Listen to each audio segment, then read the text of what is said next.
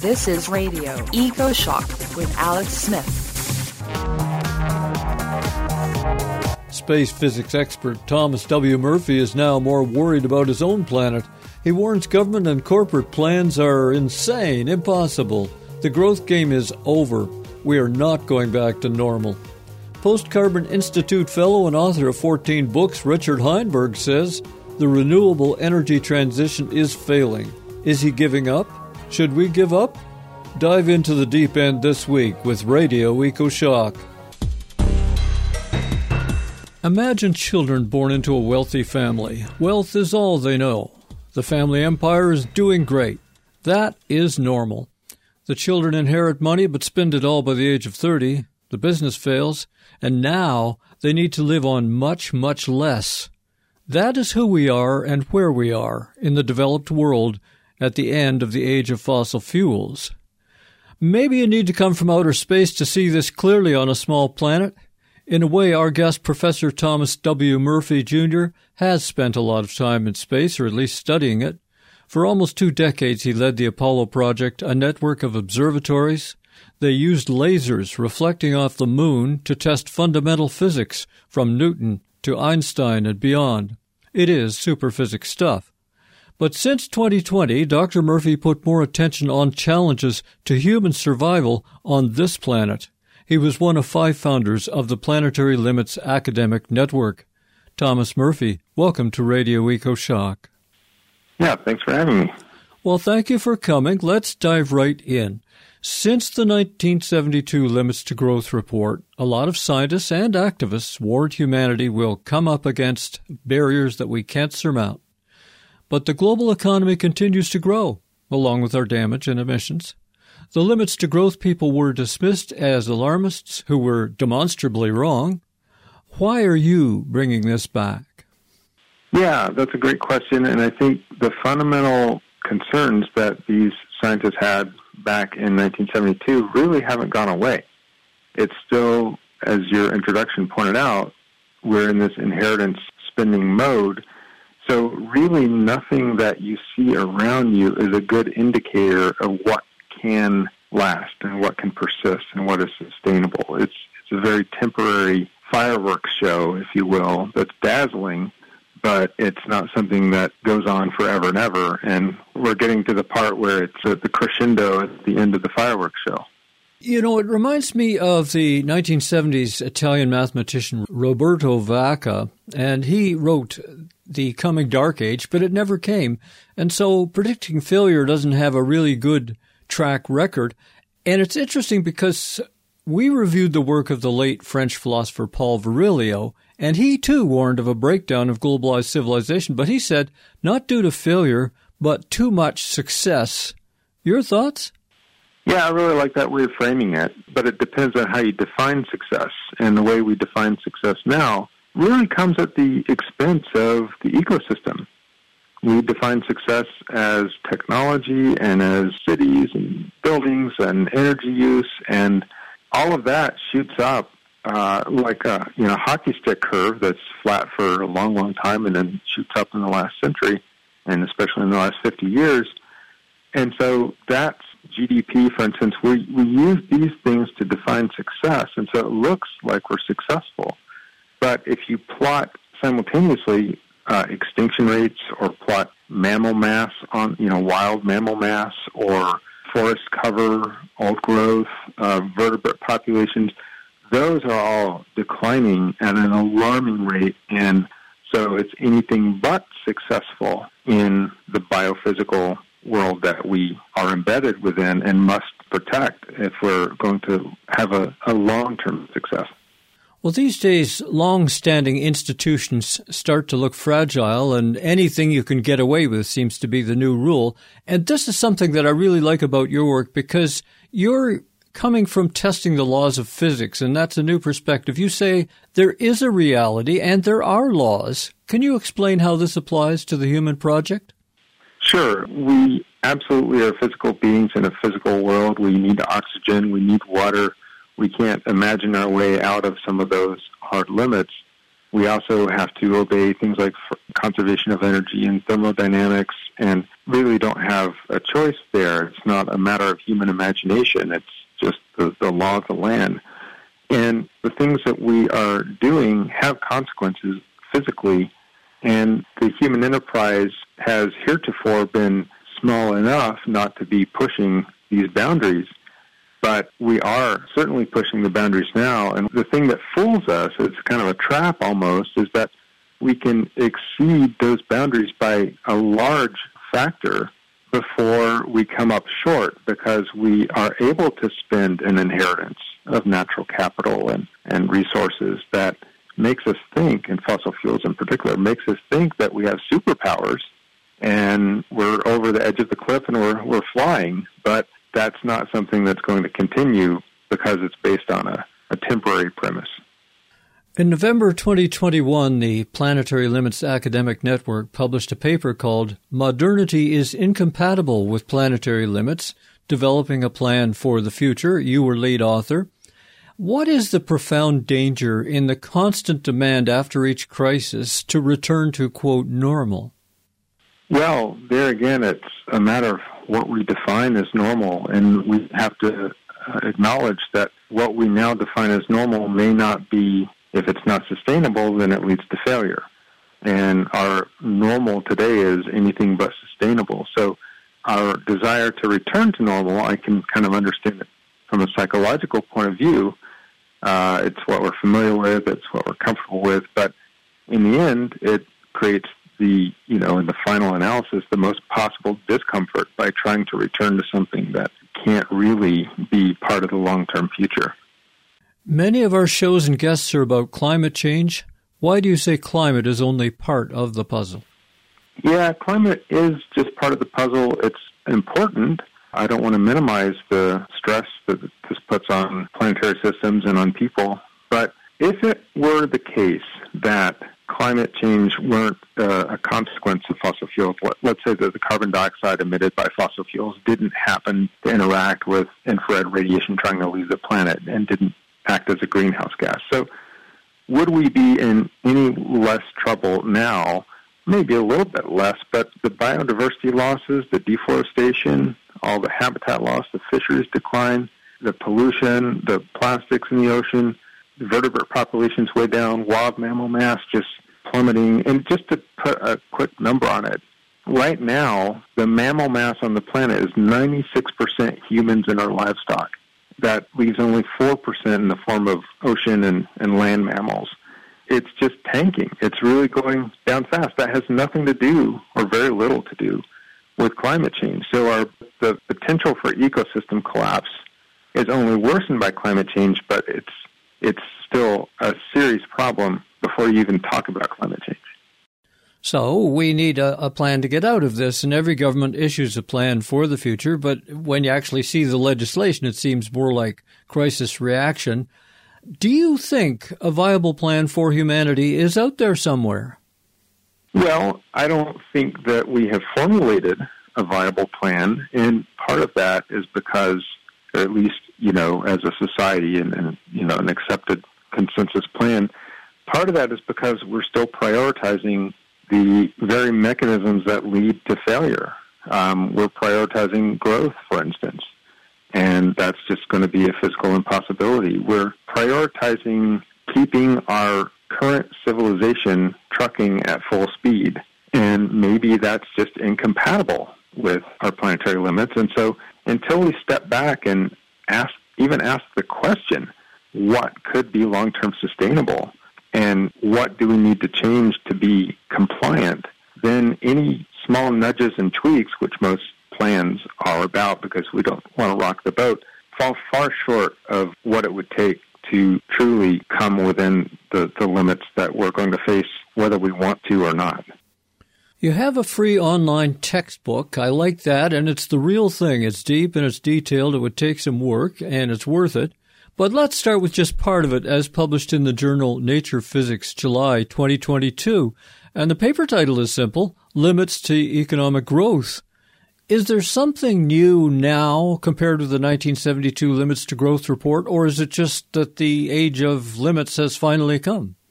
So we're definitely closer to the age of limits, and I'll just point out that the 1972 work, Limits to Growth, had a lot of various models with various assumptions, and they played around a lot with, you know, trying to change things and explore that, that range of possibilities. And many of their models had a failure and collapse sometime in the middle of this century. So they would have said the limits to growth are probably not going to manifest until the middle of the 21st century.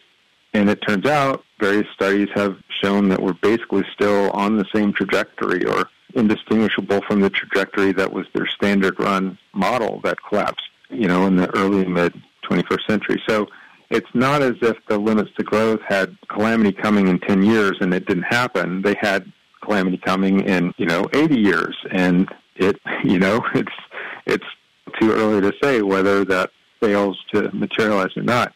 I think the, the limits to economic growth paper I put in was more about why it, it wasn't completely addressed in the limits to growth work in 1972, but it's why if we are limited in the, in the physical resources that we use in the physical scale, why economic growth also has to be limited. A lot of people talk about decoupling and that one thing doesn't have to imply the other, but there are limits to decoupling. And so ultimately, we can't just keep growing economically indefinitely. It just doesn't work thermodynamically, even.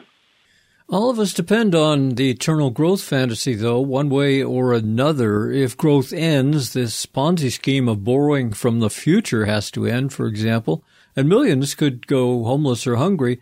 Tom, is it dangerous to suggest this growth spurt could and should end?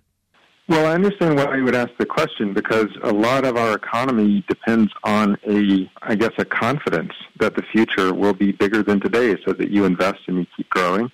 And if, if we did have widespread recognition that this is not going to last forever, and in fact we may be nearing the end of that game, you would see market collapses and, and loss of confidence. And so one way or the other, it's going to end will we make it or could we make it worse by how we react to that news? Uh, certainly we could, but the answer is not to pretend like it's not a real issue. I think the more responsible route is to look at this straight in the eye and understand what limits we're really going to have to face. I want to read out a quick quote uh, from you. Just as a meteorologist somehow born and trained within a 15 minute fireworks display, likely cannot make useful predictions about weather and sky conditions over the next week, we are ill equipped to intuitively understand what comes after the present phase. End quote. So are we just helpless in the developing chaos of change here? A serious limitation is the fact that our lifetimes are short on the timescales of these major uh, developments. And what I mean by that is that humans have been on this planet for two and a half, three million years. And it's only the last 10,000 years that we've had agriculture and what we'd call civilization. But if we map that onto a human lifetime that we can comprehend and have intuition around, 75 year lifetime, that means that agriculture and civilization are only the last 15 weeks of our life. Science and technology, that's only the last, say, 400 years, which is four days of this 75 year life. And most of the fossil fuels have been spent and most biodiversity loss has happened just in the last 12 hours or 50 years, the last 12 hours of this 75 year life. So we have such a small lifetime in this evolving scenario that we tend to think of the conditions that we've experienced in our lifetime as time immemorial. But that is so completely not true. It's actually fairly rapid on the scale of human evolution that it's going to be a transient. It's going to be a pulse. And uh, we have a hard time seeing that from our own limited perspectives.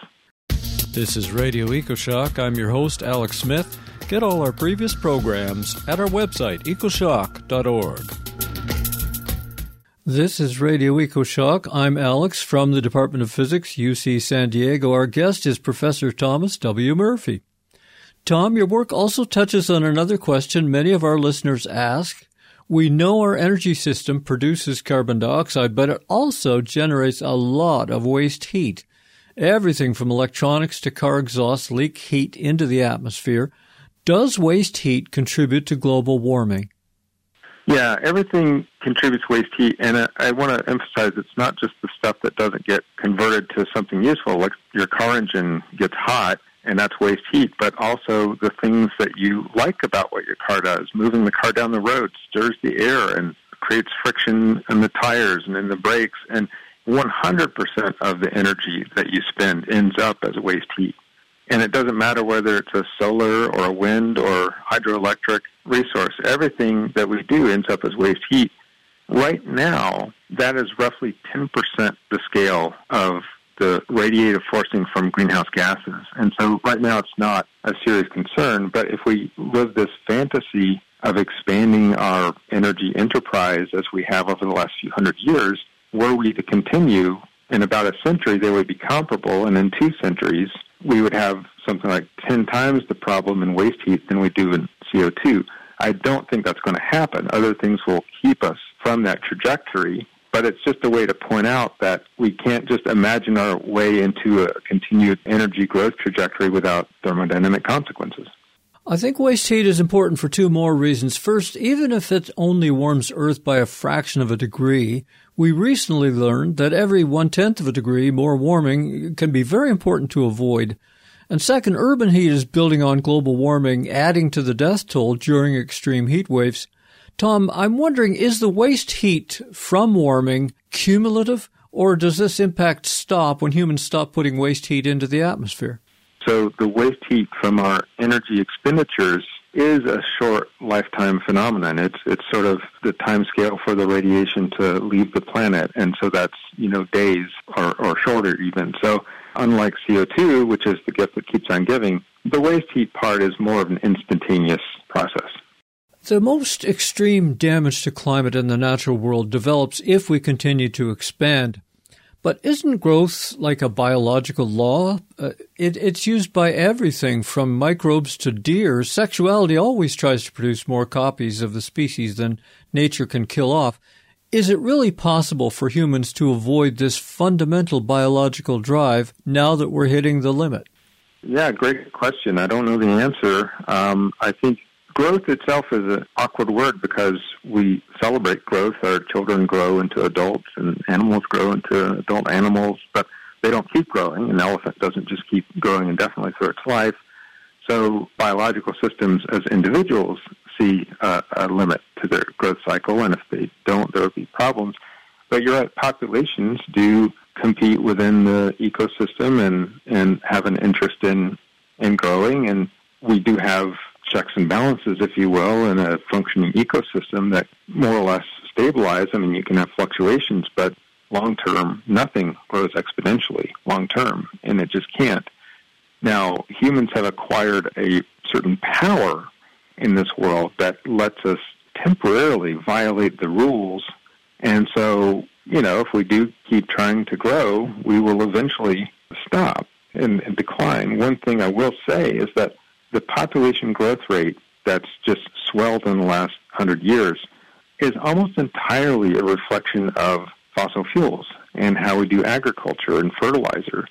So that being a temporary resource really argues that we may be approaching a, a maximum population soon, and as fossil fuels are no longer able in the coming centuries to provide our power, it's not hard to imagine that the population would decline as that fundamental resource also declines.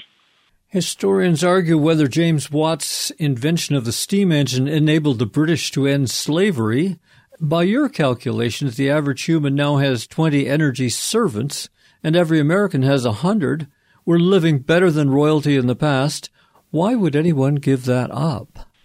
Yeah, I'm not sure most people would. It is living a high life, but it's at the end of the day not even a choice. Uh, it's not going to be available forever. So it's um, a temporary surge. We're spending these fossil fuels one million times faster than they were produced. And so it, it's a very temporary situation. And we can think about renewables kind of stepping in to stabilize that situation. But the fact is, renewables aren't themselves actually renewable. The, they're tapping into renewable flows of energy, but the devices that we use are built out of non renewable resources. So that if you actually replaced our fossil fuel, current fossil fuel habit with, say, entirely solar, just to make it simple to think about, the copper extraction on the planet would have to increase by roughly a factor of 10. And we're probably straining the limits right now on copper extraction, and it causes all kinds of ecological harm. And so, are we really ready to dial that up by 10 times? Could we even do that? And that's sustained. That's a long term, basically indefinite prospect on a non renewable resource. So, it, it really just, it's hard to understand how it could step in and just keep us at the same level. So, I don't really think we have a choice the way we imagine that we do. In your 2022 comment paper, you write, We cannot expect efficiency to provide an eternal source of growth. That's a little hard to understand. Why not? I can understand why it's hard to, to grasp, but efficiency can't be better than 100%. Let's just start by saying that. A lot of things are, you know, 50, 80% efficient, electric motors, 90% efficient. There's not so much that we can squeeze there. Uh, it's always going to take a certain amount of energy to boil water you're not going to suddenly be able to do that with a lot less energy. And, and many, many tasks that we engage in have a certain energy requirement. And so efficiency also tends to improve at something like 1% per year. And we're already to the point where that's a doubling time or halving time of, of 70 years. We don't even have another factor two to gain in most things. So maybe we get a few more decades out of efficiency improvements, but it's not an indefinite prospect. You caution that our frontier attitude will meet a physical brick wall at some point, but it isn't just the economy that suffers if something collapses. It's a lot of dreams of social equity and helping people out of poverty. Does social justice demand that we continue believing in the mantra of growth, even though environmental science says that is extremely dangerous? Yeah, in the end, if we don't have an environment, we won't have any social justice either. So you don't really get to pick which is more important. We we have a physical substrate that's the basis of life, and if we were to see an ecosystem collapse, there's going to be untold suffering of humans and, and non-human species alike, and social justice will be the last thing on our minds because we're just going to be struggling. So I think it's a, a, a great goal, but only after you've established something that's sustainable, then you can talk about equitable. But uh, if you try to put one in front of the other, that doesn't actually accomplish the goal in the end. Although I think some social justice people would argue that it's only through social justice and equity that you can get to anything sustainable, but that we'll, we'll leave that behind. I want to get to this. Most of academia has been fully on board with the growth wagon. Universities and research institutions intend to grow themselves, and they count on the growth of their investments. How do you think the role of academics should be changed, and would that really help?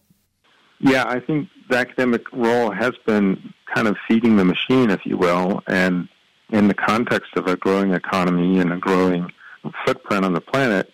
But since that can't be sustained, then universities will no longer be in the in the role of serving the society in that way. They they can't. It won't. It won't last. So, I would personally like to see a more proactive move to understand what's coming in the next half century and start preparing students, you know, the minds of tomorrow, not for the world of yesterday, but for a completely, you know, new reality that's the, the post growth kind of reality that we are inevitably going to going to face. So I don't think universities right now are serving our best long term interests. And as a matter of curiosity, for decades scientists have been testing Albert Einstein's physics, like the special theory of relativity. How is the old man's work holding up? Well, it's done pretty well. I mean, nothing yet has dethroned that that idea. What and just to be clear, whether Einstein had stumbled onto it or not, we would certainly have well before now because it's just the way the world appears to work. So we we still see that as the best description of how space and time and gravity work. Well, as we get close to the end of our time together, I wish you would take a couple of minutes and tell us about your free online textbook, Energy and Human Ambitions on a Finite Planet. Sure. It is a textbook that is open access. You can find it online and get a free PDF. It is available in print form if you want, just at the cost of printing it. And it it's a sandwich. Okay, and the middle part is about energy and you know fossil fuels, climate change, and renewable energy technologies and their pros and cons. But bracketing that, which is kind of standard fare for, say, a course on energy and the environment, the lead up is why growth is not something that can go on forever. And the final part is now that we've seen all of these difficulties, what are some of the human barriers and the social barriers to actually seeing these things come to fruition? And it's it's not a textbook with a glowing, happy message. It's one to basically say we really ought to be thinking about these things because it doesn't serve our interests to imagine that we're we're going to uh, escape somehow from these concerns. I will put links to get this free online textbook, plus uh, more about the people and papers we talked about, all in my show blog at ecoshock.org. Professor Tom Murphy, thank you for spending valuable time with us. Sure. I'm Alex Smith. A giant blob of seaweed, wider than the United States, is heading towards the Caribbean, Florida, and Gulf coasts. It can be seen from space. This is a brand new oceanographic event created by a combination of global warming, deforestation, and agricultural fertilizers. That is how the bloom doubled in a month to a size never before seen. Just listen to this description by world Sargasso expert Brian LaPointe speaking to CNN's Rosemary Church Thursday, March 16. This is an unusual year in that this uh, sargassum bloom in the Great Atlantic Sargassum Belt started early. It, it doubled in size between December and January. Uh, in one month, it doubled in size and was larger in January than it has ever been since this new region of sargassum growth began in 2011. So this is an entirely new oceanographic phenomenon. Uh, previously, the Sargasso was in the Sargasso Sea to the north.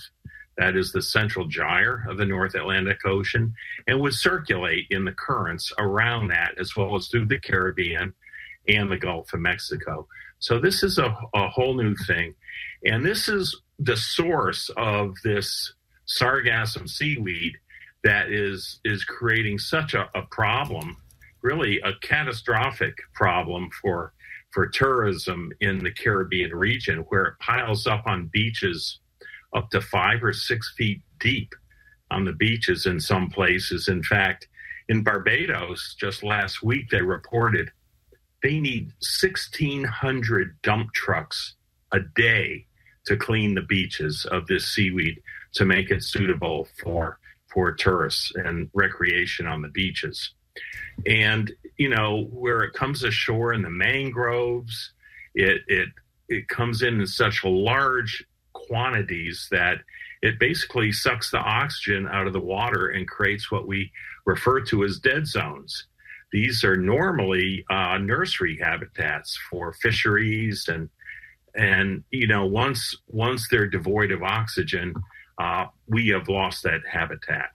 Right. They are also harmful to seagrasses and coral reefs, and uh, obviously to human health as well, because when they rot, they release toxic hydrogen sulfide gas.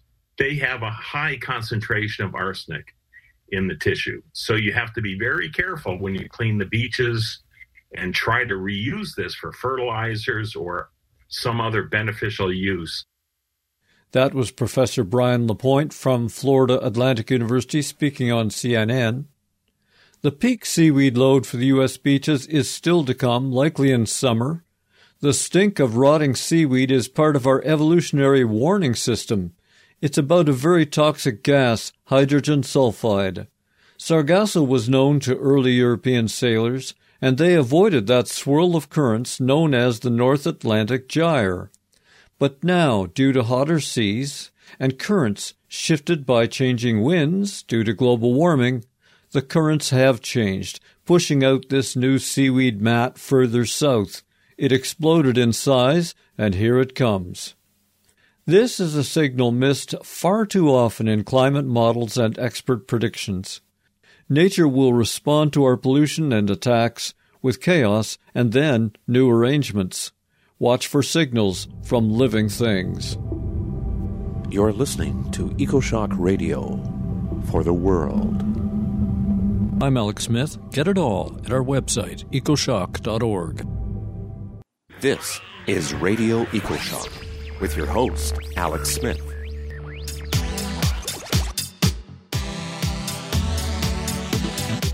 For decades, Richard Heinberg led the charge to get off fossil fuels. Now, he says, the renewable energy transition is failing. Is he giving up? Should we give up? Heinberg is author of 14 books like The End of Growth and Power Down. His most recent book is Power Limits and Prospects for Human Survival. You may have seen Richard in documentaries like The End of Suburbia or Planet of the Humans and DiCaprio's Eleventh Hour. He was among the first bloggers in the energy and climate arenas with his newsletter, now around issue 359. Richard is senior fellow at the Post Carbon Institute from California, Richard Heinberg, a warm welcome back to Radio EcoShock. Well, hi, Alex. It's great to be talking with you again. A strange reality is unfolding around you in California. I lived in LA way back, never heard of an atmospheric river. California was the sunny place you want to be, and it's not so much this year. The Silicon Valley, well, crashed its own bank, and there's hundreds of thousands of homeless. Why is it so weird in California these days? Well, you know, actually living here, it doesn't seem nearly as weird as it gets portrayed in the news. Here in Santa Rosa, we've had a lot of rain this year, which is great because we've had drought in recent years but our average annual rainfall in Santa Rosa is 34 inches. We've had 37 inches of rain so far, so we're just a little above the seasonal average, and that's great. That's where we need to be. So, yeah, there's some trees down, and some people have been seriously inconvenienced by all this rain, but, you know, it could be a lot worse. All right, maybe a case of bad press. And in your latest newsletter, published in February, it was called Converging Debt Crisis. Are the recent bank failures part of that?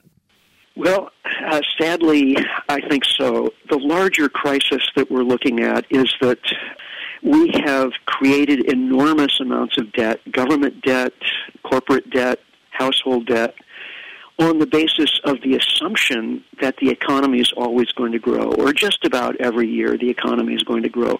But, you know, economic growth is something that can't go on forever. It has real world implications. When the economy grows, we use more energy and materials.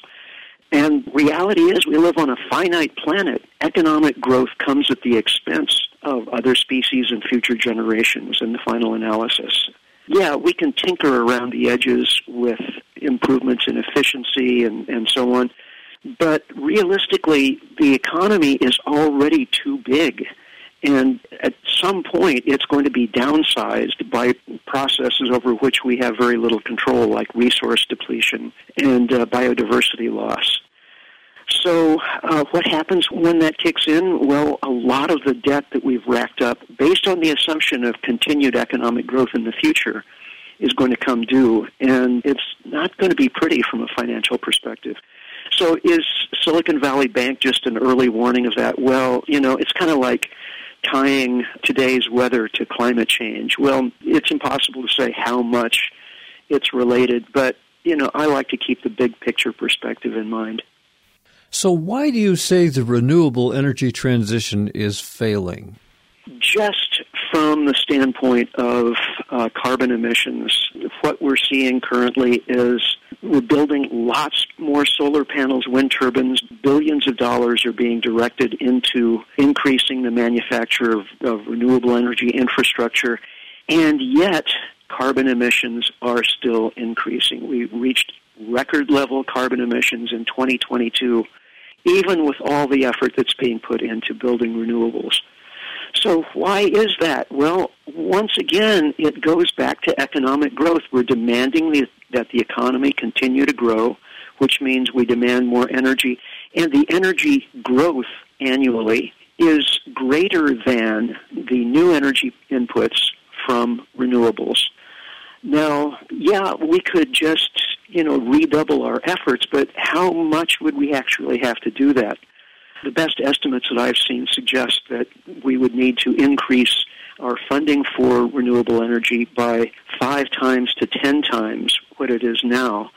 And that just doesn't seem to be on the horizon. So if we want to reduce carbon emissions, we're going to have to do something other than just building solar panels and wind turbines. We're going to actually have to start using less energy. And that means using less energy for things like transportation and manufacturing because it's going to take a lot of energy to build all the solar panels and wind turbines. And not just the panels and turbines, but all the other renewable energy infrastructure or electrical infrastructure that will be needed. This is a huge subject, actually, and it, it's one that very few people really appreciate in its depth because we're not just talking about you know switching out energy sources. We're also talking about switching out enormous amounts of energy using infrastructure.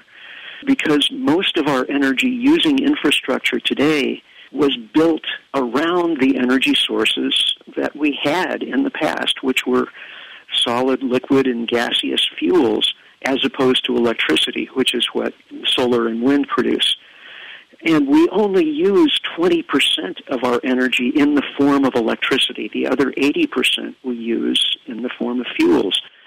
So the energy transition is not just about building panels and turbines. It's about basically shifting our whole industrial model away from its reliance on fossil fuels toward entirely different energy sources. That's a huge project, and realistically, it's going to take decades. But I don't see that we've even seriously started. And the sign that we have seriously started will be that we actually begin reducing carbon emissions. You spent decades investigating the limits of energy on this planet with articles and books about coal and oil and gas depletion. In your newer work, I'm hearing as much concern about the limits of minerals. Why is that?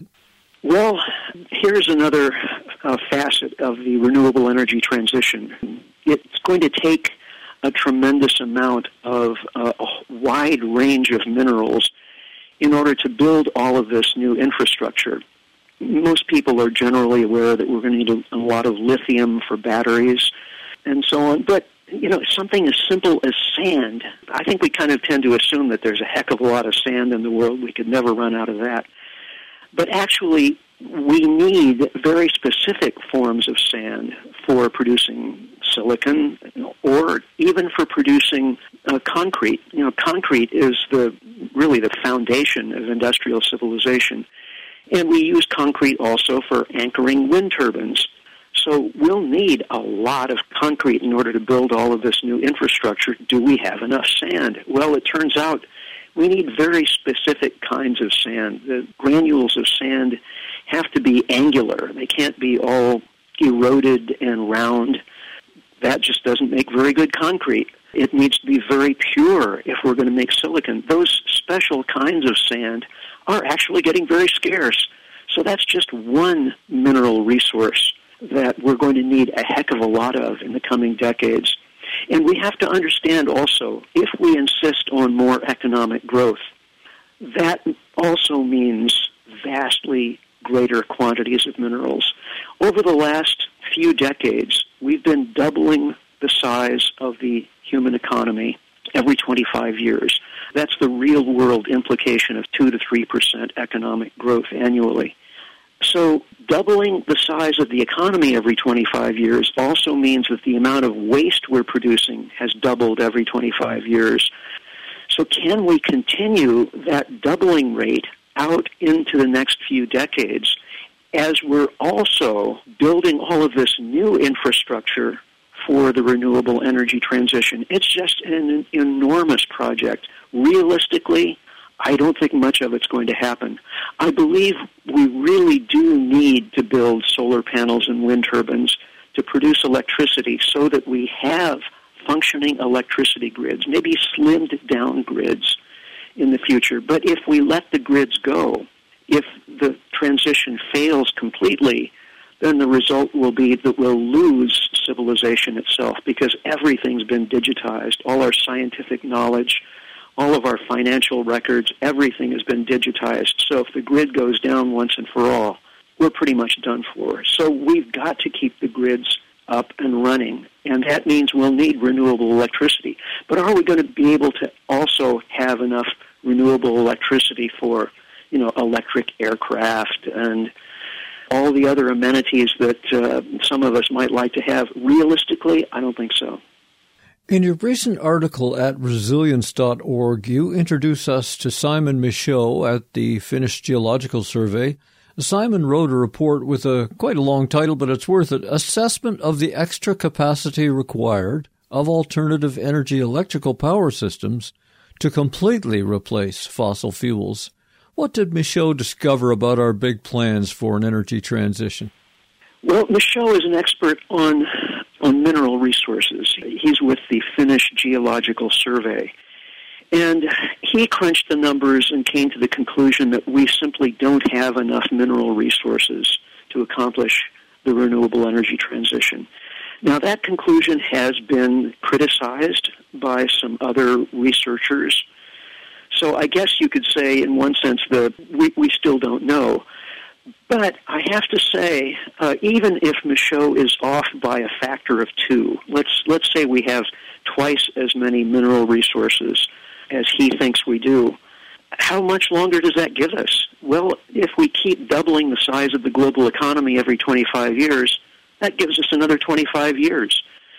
There are some French researchers who assumed uh, perfect rates of recycling, you know, recycling minerals and metals as well as we possibly can. And there are some practical limits on recycling because as we recycle many materials, they degrade over time. So it's impossible to have 100% recycling, but they assumed recycling at the highest levels currently technically feasible.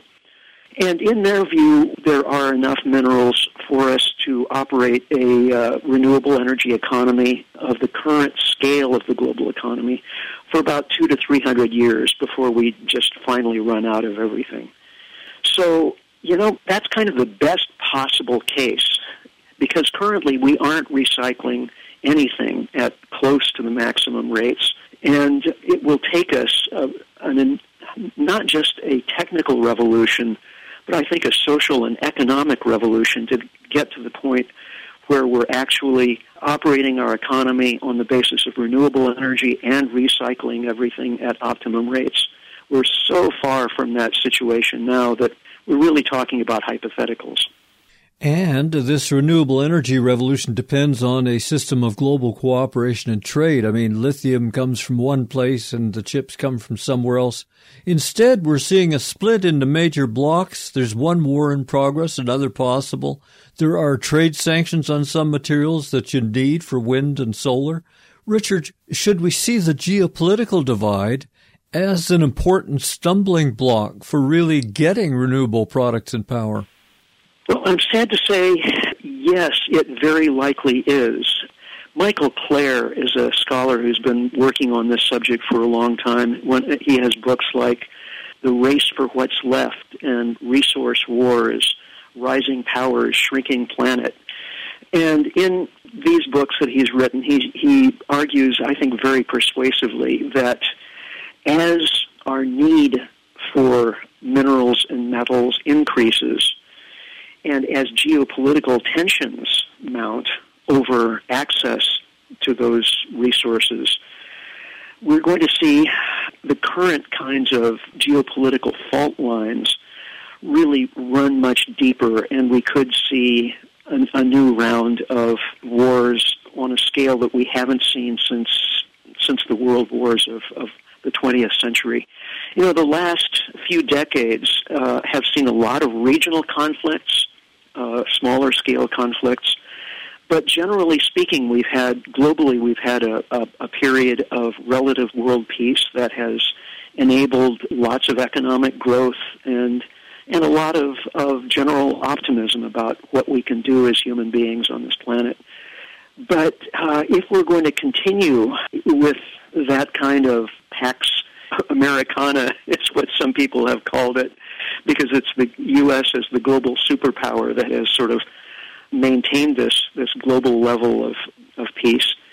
If we're going to continue that, it's going to require new mechanisms for conflict resolution that we we currently don't have, and that's going to require compromise on all sides. It's going to require a general recognition that if we descend into resource conflict, then all of the problems that we're facing are going to get much, much worse. We'll have no chance at really solving climate change while maintaining industrial levels of production.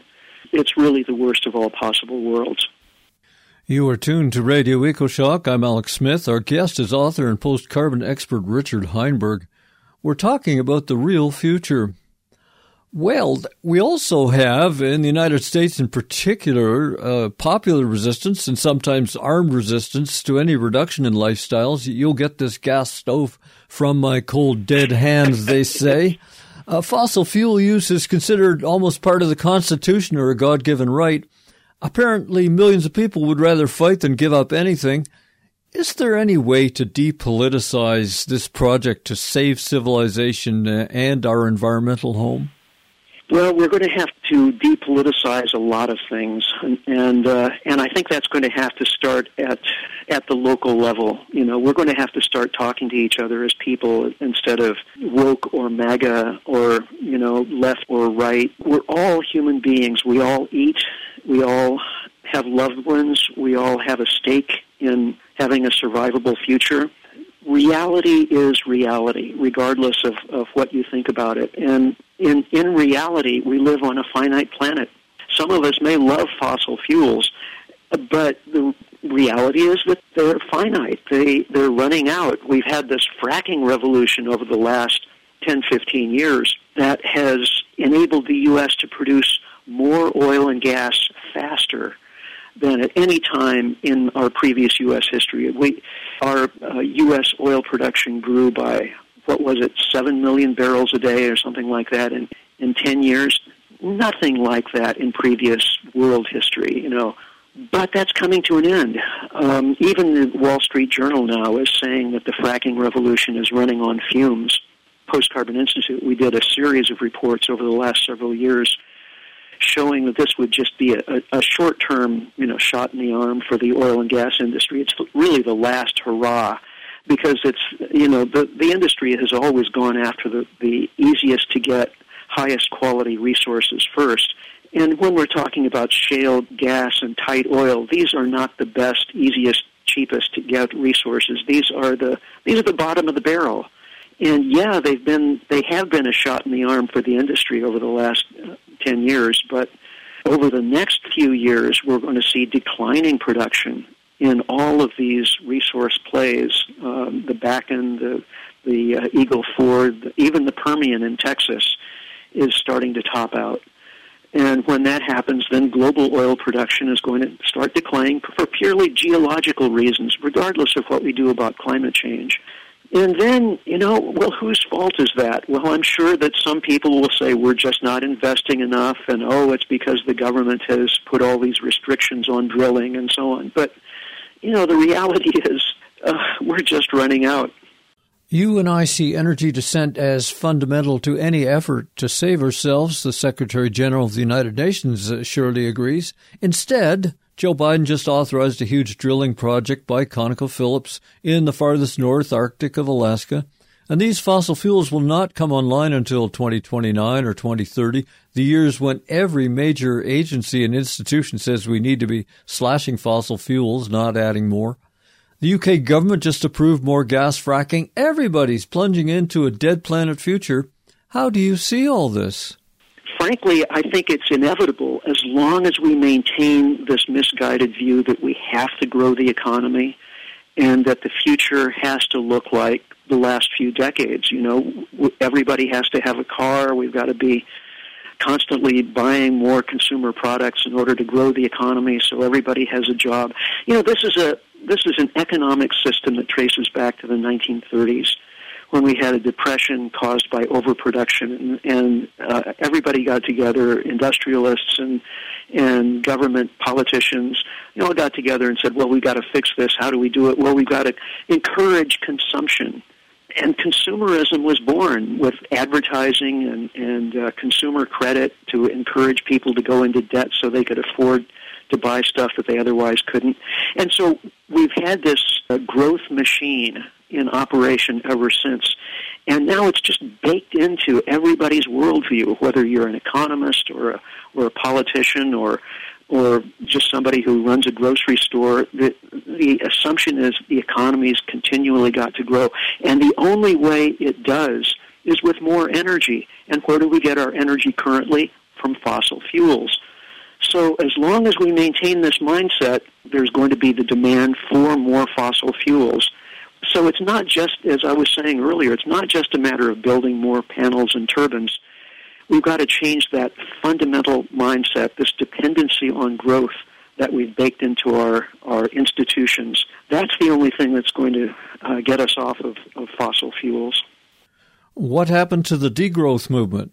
Well, it's actually alive and well in Europe, not so much in the U.S. It never got off the ground in the U.S., and it's easy to understand why, because it's the U.S. is where the whole economic growth mania started. Uh, it's the, the country where it's most institutionally baked into how we do business and how we do government. So, you know, it's really hard to get Americans to question growth. But you know, you go elsewhere in the world and people, there are a lot of people who get it and they're reorganizing their lives to to use less and to depend less on on money even you know i mean we we assume that money makes the world go round of course well it's it's really energy that makes makes the world go round but you know, as as we depend more and more on money, we use more resources. We uh, alienate ourselves more and more from the natural world, and so on. Uh, there there are a lot of people who get it.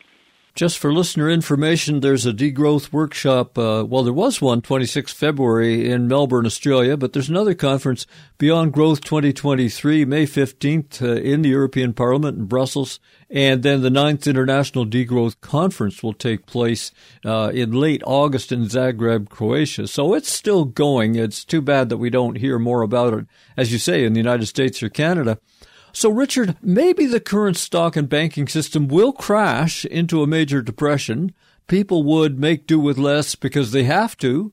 Could that help us? Well, you know, I hate to be the person who says yes, it could help because, of course, that that makes it sound like I'm rooting for lots of people to lose everything they have and go from getting by to suffering. I don't want anybody to have to suffer. But the reality is we have an economic system that's designed to fail. Given the finite nature of global resources, global energy, and given the, the necessity for further growth that's baked into the financial institutions themselves, we're on a collision course there could be an upside to that. If we foresee it, if we plan for it, if we start to remake those institutions now ahead of the crisis, then we could build a world, a, a post-growth world where we depend less on, as I was saying earlier, depend less on money and depend more on each other and on the health of global ecosystems. So is that happening? Again, it is happening in some places, and if you go to you know somewhere like Costa Rica, you're going to get see a very different reality from what you see, you know, New York or Los Angeles. And it's in the places I think where we refuse to acknowledge limits that we're going to see the most suffering. Uh, and again, I don't want to see anyone have to suffer because of all of this, but I'm afraid we're setting ourselves up for it. Do you think rationing is a way to make this smaller pie more fairly distributed? Oh, I'm glad you brought that up because I definitely think that rationing is in our future. And rationing could be a great way to get ourselves through this bottleneck. What is rationing? Well, it's, it's a way of apportioning scarce resources so that everybody has what they need. And that's exactly what we need. We've had rationing during uh, both world wars In Britain, they had rationing for many years after the end of the, of the Second World War because they were still recovering and, and still experiencing scarcity. And here's the thing during rationing in Britain, as they were rationing food, for example, uh, people were actually better nourished with rationing than they were prior to or after rationing. Uh, again, everybody had what they needed. And currently, everybody doesn't have what they need. We have extreme economic inequality and growing economic inequality.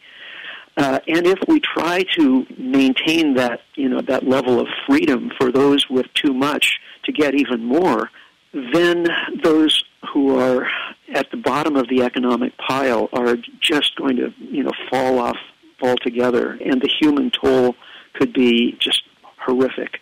The way to overcome that is with rationing, and rationing builds social cohesion. Uh, if it's fair, that's the key. It has to be fair and it has to be transparent. But if it is, people can get on board and understand this is for the good of everyone, and seeing that they're getting their basic needs met, they'll go along. Two part question Do you still have chickens? And has a flame of post carbon survived in communities in California? Yeah, we we still do have chickens. We're down to two right now. Unfortunately, a, a couple of our our chickens passed away last year, and, but we're hoping to uh, revive our flock this year.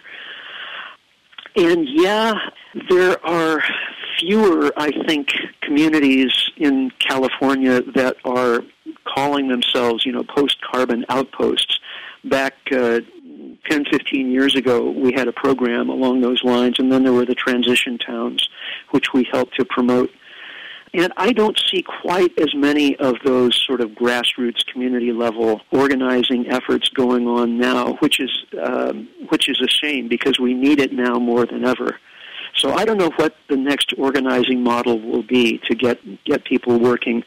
Hopefully, that wasn't just a, a generational phenomenon where you know the baby boomers were more into doing that kind of thing, and and the next generation is less so, because you know that's that's absolutely what's required. We've got to get together on a community level to build social resilience, to build social trust, because that's what gets us through when times get tough. Uh, my wife and I learned that uh, when we had the fires here in, in Santa Rosa a few years ago. It was our neighbors who came to our aid, and it was with our neighbors that we celebrated the passing of the fires, and we had community cookouts and and uh, celebrations, it, and it was enormously healing. I think that's where we have to put our emphasis. From the California coast, we've been speaking with one of the original post carbon visionaries, Richard Heinberg. You can find him at richardheinberg.com. I recommend his newsletter and his books. Richard, thank you so much. It's always a pleasure speaking with you, Alex. Thank you. Take care. I want to thank all listeners for your tips and emails. This program is listener supported science journalism. I'm Alex Smith. Thank you for wanting to find out and caring about this world.